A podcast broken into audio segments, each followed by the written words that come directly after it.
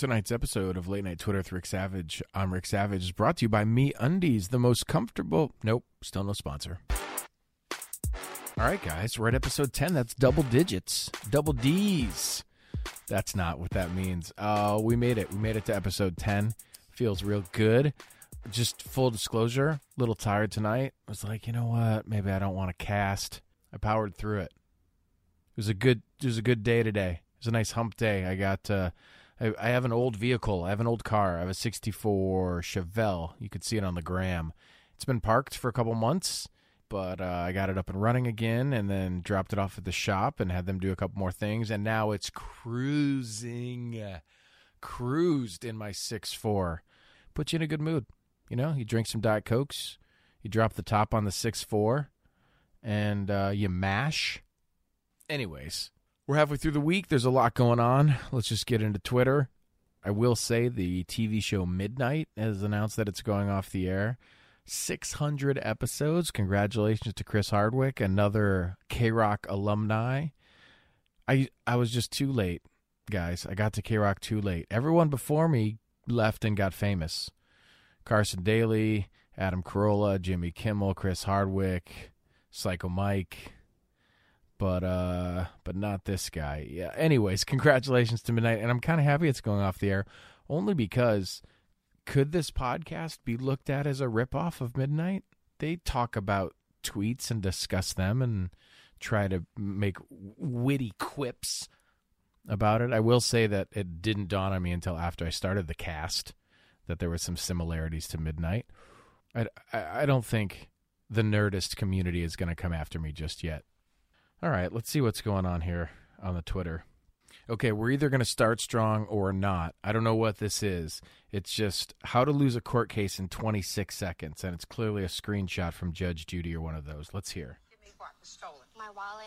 I What had was to, in your wallet? It was 50 bucks. Okay. I had to replace all my IDs. I had gift cards in there, my earpiece, and a calculator. There was no earpiece in the mail. I love it. Judging for the plaintiff for the amount of five hundred dollars. That's what I think it's worth, madam. Goodbye. Okay, one more time so you can hear the guy. She's listing off everything, and he corrects her that one item wasn't in her bag. Calculator. There was no earpiece in the mail. I love it. yeah, criminals aren't smart. I always had this theory that me and my friends could rob a bank. Should I publicly admit that? I promise I never have and never will. That'll hold up in a court of law. But so many criminals are so bad that I think if me and some of my smart buddies got together, we could figure it out. We went to we went to high school with a kid that robbed a bank, and he tried to get away on a BMX bike. oh God, I hope he never hears this because he's huge. He went to jail and got huge, and then came out. But uh, yeah, he he he parked his car a few blocks away, rode up on a BMX bike, robbed the bank, rode away on his BMX bike, and they caught him ten minutes later. My getaway plan wouldn't be a BMX bike. I don't know what it would be. I mean, I do, but I can't publicly admit it. Mm, this is going down a weird path. It's National Hot Dog Day because every day is something. Every day on Twitter, there's a hashtag and it's something. So today was National Hot Dog Day. NPR tweeted, What toppings do you put on your hot dog? They just use the uh, hot dog emoji. Clever. I'm not a good hot dog person. I put just ketchup on my hot dog, which, having family from Chicago, that's kind of sacrilegious. You're supposed to put all the fucking uh, like pickles and chopped up onions and mustard on it. Yeah, I guess I eat like a 12 year old. Uh, great interview with Baby Ariel for Paper Magazine. See the full story here. Musical.ly tweeted that. baby Ariel. Okay, I'm going to click on this. Oh, she is not a baby. Hold on. baby Ariel is no baby. This is one of those kids. This is one of those kids that has 700,000 followers on Twitter, probably more on Musical.ly, probably in the millions, and I have no idea who she is. OJ Simpson's parole hearing is tomorrow. He's been locked up for his bad memorabilia heist. Yeah, OJ's been locked up for nine years uh, with a maximum of 33.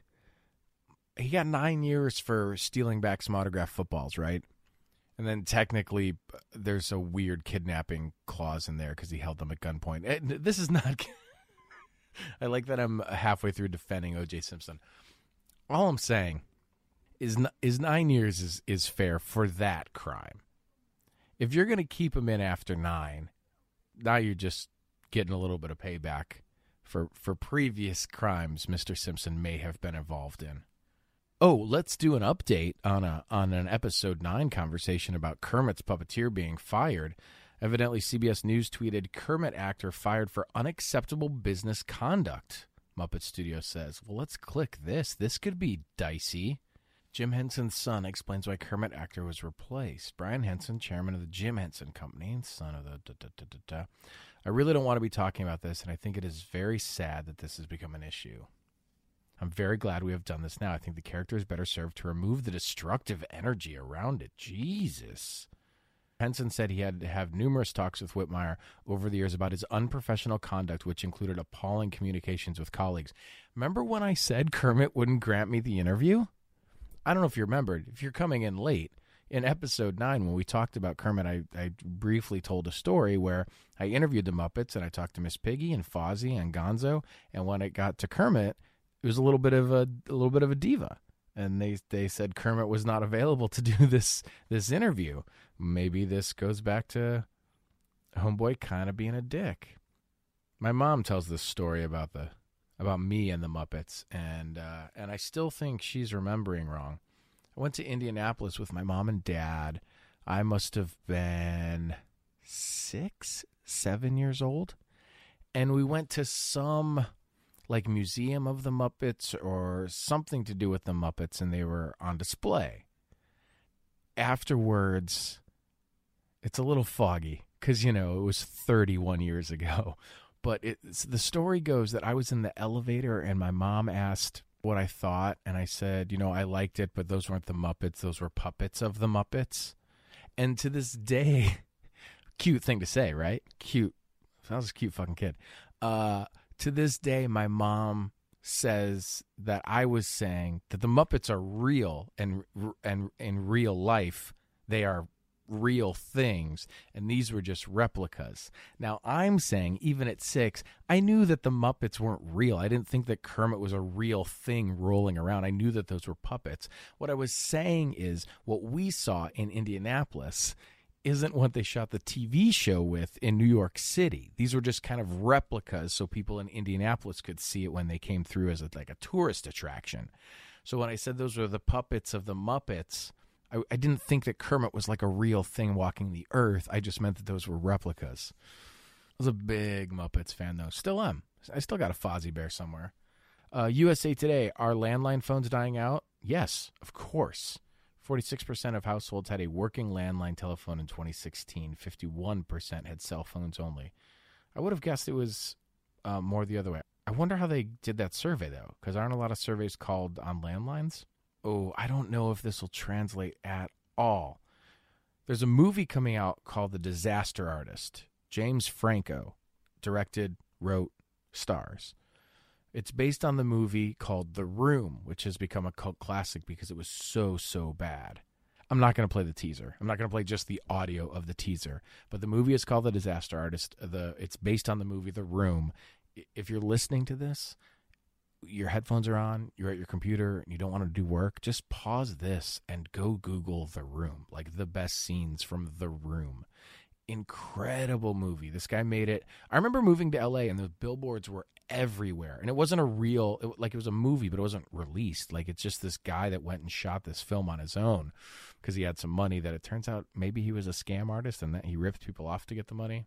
Shocker either way, James Franco was so obsessed with the story, he made a movie. It's coming out. It's called The Disaster Artist. It's going to be great. Oh, here's a good story that that leans a little politics, but I don't think it will. So Ann Coulter's terrible, but she went on a rant on Twitter about how she was asked to move her seat on a Delta flight and was just tweet after tweet and was like taking photos of the flight attendants and taking photos of the woman that got her seat, which, by the way, she was just asked to move her seat so a family could sit together. God forbid. My favorite part through all of this, Delta responded on Twitter. We're sorry you did not receive the preferred seat you paid for and will refund your $30. Additionally, your insults about our customers and employees are unacceptable and unnecessary. Such a professional way to tell someone to fuck right off.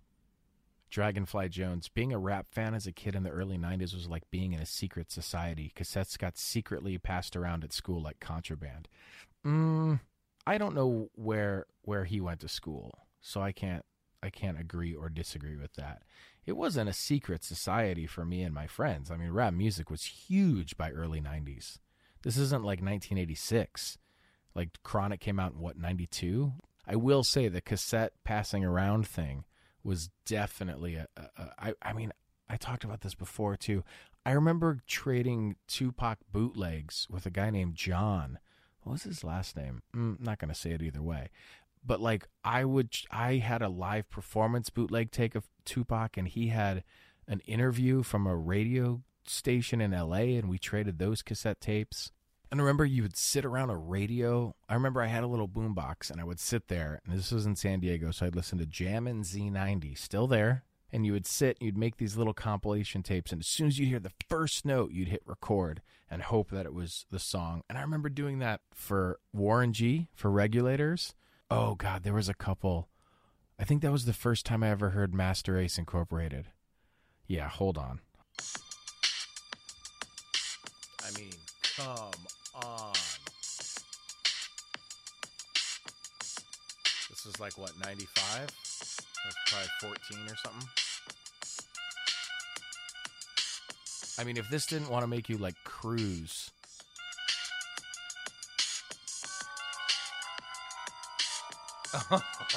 Oh, man. Oh, God, that was so good.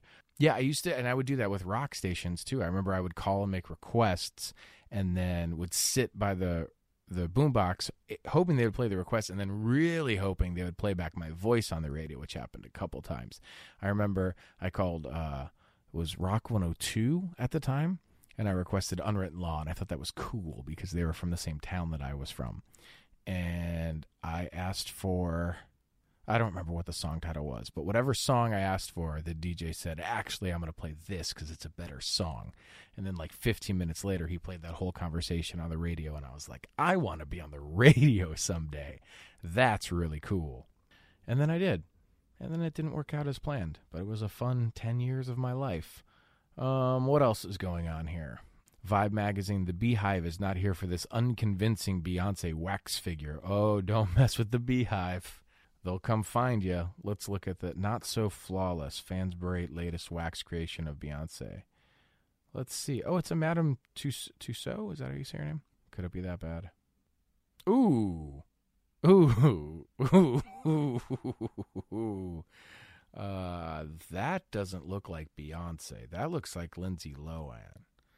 This is not a good. Who? Mm, looks like a white girl from the neck down. I would say not in not in shape, but in uh, hue, if you will. Very very fair skinned Beyonce. Even the face is pretty fair skinned, and she's got this is the blonde curly hair Beyonce.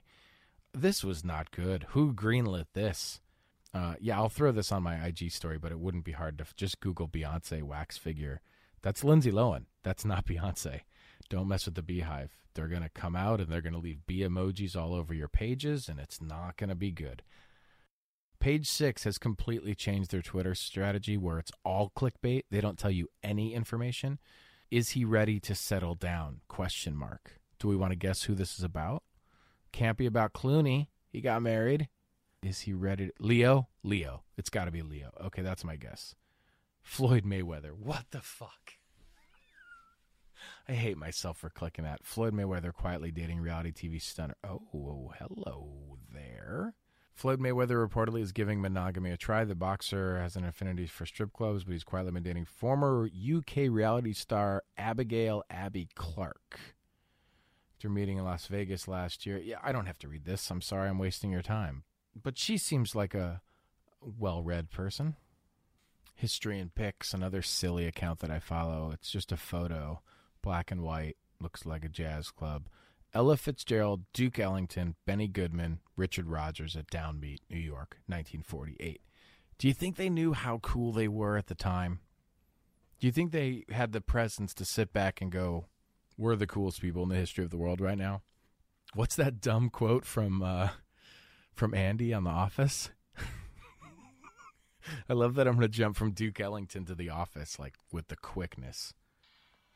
Weird thing is, now I'm exactly where I want to be. I got my dream job at Cornell, and I'm still just thinking about my old pals. Only now they're the ones I made here. I wish there was a way to know you're in the good old days before you've actually left them. Yo, I loved when The Office got serious. I would tear up. I would sit there. I'd be hugging a pillow. Oh my God. Do you remember when Jim first asked out Pam? She was doing the, the testimonial to the camera and he busted in and was like, Hey, what are you doing tonight for dinner? And she goes, Uh, nothing. And he goes, It's a date.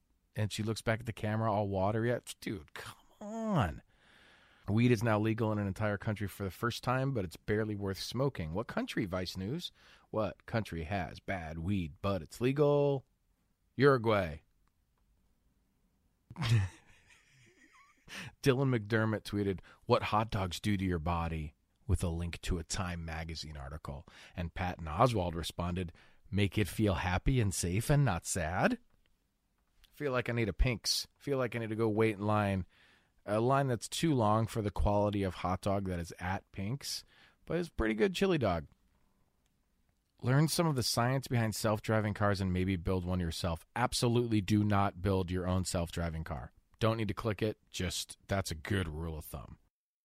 It's time. Listen to full coverage of the Open live from Royal Birkdale. The Open, is it on right now? I really love middle of the night live golf. I have this problem. I already have a problem with sleeping. I started a podcast where I stay up late to talk about things that happen in the middle of the night. It's not healthy, but again, we'll get maybe episode 20 we'll we'll deep dive into the psychological reasons I'm doing this. For years when the open is on, I will watch at 3 in the morning. You know what? Let's put my money where my mouth is, baby. Let's bring up the open. NBC Sports Channel. Open at St. Andrews. Before that, at Willett had his best showing. 10:30 p.m. to 6 a.m. The Open, he finished sixth. at live qualifying coverage And he is of the Open. Throughout the last six, seven months. Back injury really slowed his progress. Hasn't played very well. It's a par three. Yeah, I think for him, frustrated uh, not being able to follow up his Masters victory with, um, you know, That's good. play. And, but I, we certainly haven't seen the last of Danny Willett. Too Yeah. Okay. Well, guys, this should I just podcast for six hours since I'm going to be up watching golf from the UK? Was that my attempt at a British accent? I'm not going to try it again. We're just going to leave that out there. Oh, Beyonce's whitewashed wax figure due to bad lighting. Mm, no, that's not the lighting, guys. That's a semi racist wax figure. Well, we might end on this. Spin tweeted Police pile more charges on man impersonating Adele's manager to get free sneakers. Yep, clicking that one. Miami police pile more charges on man impersonating Adele's manager to get free sneakers. Of all the scams you could run to get free stuff, pretending to be Adele's manager to score NBA players' used sneakers or a birthday video from Katy Perry hardly ranks as the most practical. But it was the game being run by Justin Jackson and his wife, currently behind bars in Miami. Two months after Jackson was arrested on charges that he impersonated Adele's manager in an attempt to score free tickets to Kendrick Lamar gig at Miami's Rolling Loud Hip Hop Festival. That's ballsy. According to the Miami Herald, Jackson used email to pose as Adele manager Jonathan Dickins in an attempt to offer Adele concert tickets in exchange for sneakers from NBA stars Carmelo Anthony, Russell Westbrook, and others. Could you imagine if we lived in a world where Adele secretly collected NBA players' used sneakers? I want to live in that world. I want a world where Adele is trading tickets to her concert for Carmelo Anthony's smelly ass used sneakers. That's not the best scam. Again, back to the top of the cast. If criminals were a little bit smarter, success rate would probably be higher. On that note, before I incriminate myself, I'm going to wrap up. I'm happy we got through episode 10, guys and gals. Now, now we're off to the races. Now it's a real pod. If there's 10 episodes of something, that's legit. A 10 episode run of a TV show wasn't Glow like 10 episodes? It basically basically the same thing, me and Glow. The quality of content, the production that goes into it is me and Alison Brie. Me and uh, me and Glow. Okay, that's definitely enough. Uh, you could follow me on the Twitters and Instagrams at Rick Savage. You know that. Um, uh, it'd be cool if you rated and reviewed and subscribed and told your friends. Uh, it's kind of a bad Lauren Michael impression for some reason. Wow. This is bordering on delirious now. Let's go. Let's go. Let's end this. Okay. See you guys. Talk to you in a couple days. Bye. What is life? Life is about compromise and realizing you can't always get what you want. Now you can always get what you want without compromise with the new Quattro Pizza from Little Caesars. With two slices each of cheese, pepperoni, sausage and pepperoni, and sausage and bruschetta, it's four tasty pizzas in one, all for just seven bucks. Take that compromise. How's it feel to get literally everything you want in one large Quattro Pizza, hot and ready every day from 4 to 8 at Little Caesars? Hmm? Pizza, pizza, pizza, pizza. Participating locations for a limited time plus tax. Prices higher in Alaska and Hawaii.